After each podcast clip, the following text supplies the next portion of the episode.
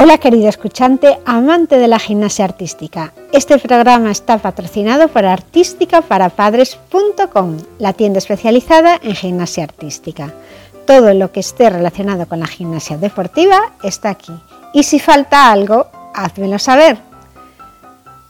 Material habitual que piden los clubs a los niños o juguetes que les pueden hacer gracia en estas fechas determinadas, para que tengas lo que necesitan tus hijos localizado para comprarlo sin perder tiempo y con la selección de los mejores precios. Este programa está dedicado a la comunidad de amantes de la gimnasia artística y publico semanalmente contenido para facilitar a los padres de niños que entrenan gimnasia artística a entender este deporte. Sin más, pasamos al programa de hoy. El aparato suelo, ejercicios de suelo básicos y avanzados. ¿Qué es el suelo en gimnasia artística? El suelo de gimnasia artística es donde se desarrolla uno de los eventos de una competición de gimnasia artística, claro. Suelo es uno de los 4 aparatos de la gimnasia artística masculina y uno de los 6 aparatos de la gimnasia artística masculina. El suelo es donde muchas gimnastas combinan su habilidad, atletismo y personalidad. El suelo, aunque es un tapiz, le llaman aparato, ya que aparato en gimnasia es un evento de los que tienen que ejecutar los gimnastas para competir. Las chicas tienen 4 aparatos y los chicos tienen 6 aparatos. Bueno, pues el suelo es una pieza de un equipo de gimnasia, claro, y también es un evento que es principal en la gimnasia artística masculina y femenina. Se usa en las 2 categorías. Siguiendo el orden olímpico oficial, el suelo es el evento principal final de la gimnasia femenina, precedido por salto, por barras asimétricas y por la barra de equilibrio. Para la gimnasia artística masculina, el suelo, sin embargo, es el primer evento y está seguido por caballo con arcos, anillas, salto, barras paralelas y barra fija.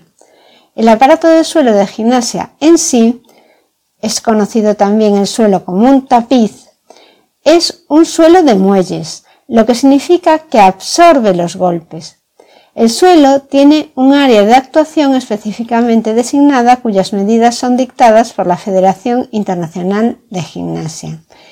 Normalmente es cuadrado de 1.200 centímetros, o sea, de 12 metros por 12 metros. El borde es rojo y la parte del centro suele ser de color crema.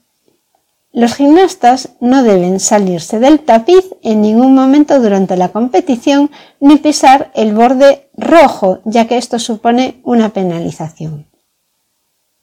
¿Cómo se realiza el aparato suelo? Para muchas gimnastas, este aparato les permite la expresión más personal. Una rutina típica está coreografiada y ejecutada con música para las chicas y no debe durar más de 90 segundos. Los chicos no usan música.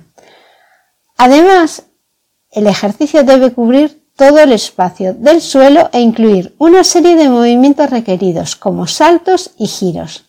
La mayoría de las gimnastas tienen 4 pases de voltereta, lo que exige potencia y resistencia. Dependiendo del nivel, serán obligatorios diferentes elementos. Según el código de puntos, una rutina debe contener una rutina de suelo, saltos dobles, un salto con al menos un giro completo, un salto hacia adelante o hacia los lados y un salto hacia atrás, 2 elementos de baile, uno de los cuales es una división de 180 grados. ¿Cuáles son algunos ejercicios, por ejemplo, de suelo? Tanto las gimnastas de élite como las jóvenes de escolar practican una y otra vez su ejercicio de suelo antes de la competición, durante todo el año. Incluso se puede decir que si no cambian de nivel a la hora de competir de un año para otro, realizan su ejercicio de suelo durante varios años. Usan la misma música y la misma coreografía, van perfeccionando los elementos que van haciendo. Las gimnastas dominan habilidades complejas practicando los mismos movimientos una y otra vez. hasta que se comprometen con la memoria muscular. Es decir, al repetirlos tantísimo, acaban haciéndolos casi automáticamente y lo van perfeccionando año tras año. Una vez que ya lo tienen perfeccionado y tienen esos elementos controlados, normalmente pueden cambiar de nivel. Cambiar de nivel también supone que subes de edad. Eso depende un poco también de la categoría en la que estés. Hay veces que no te queda más remedio que subir de nivel por la edad que tienes. Hay otras que lo decides voluntariamente porque ya eres capaz de realizar elementos más complejos. Hasta aquí el programa de hoy. Este programa está patrocinado por la tienda especializada en gimnasia artística y que puedes encontrar en ArtísticaParaPadres.com. Mi nombre es Margot Tomé y estaré encantada de recibirte en el siguiente programa.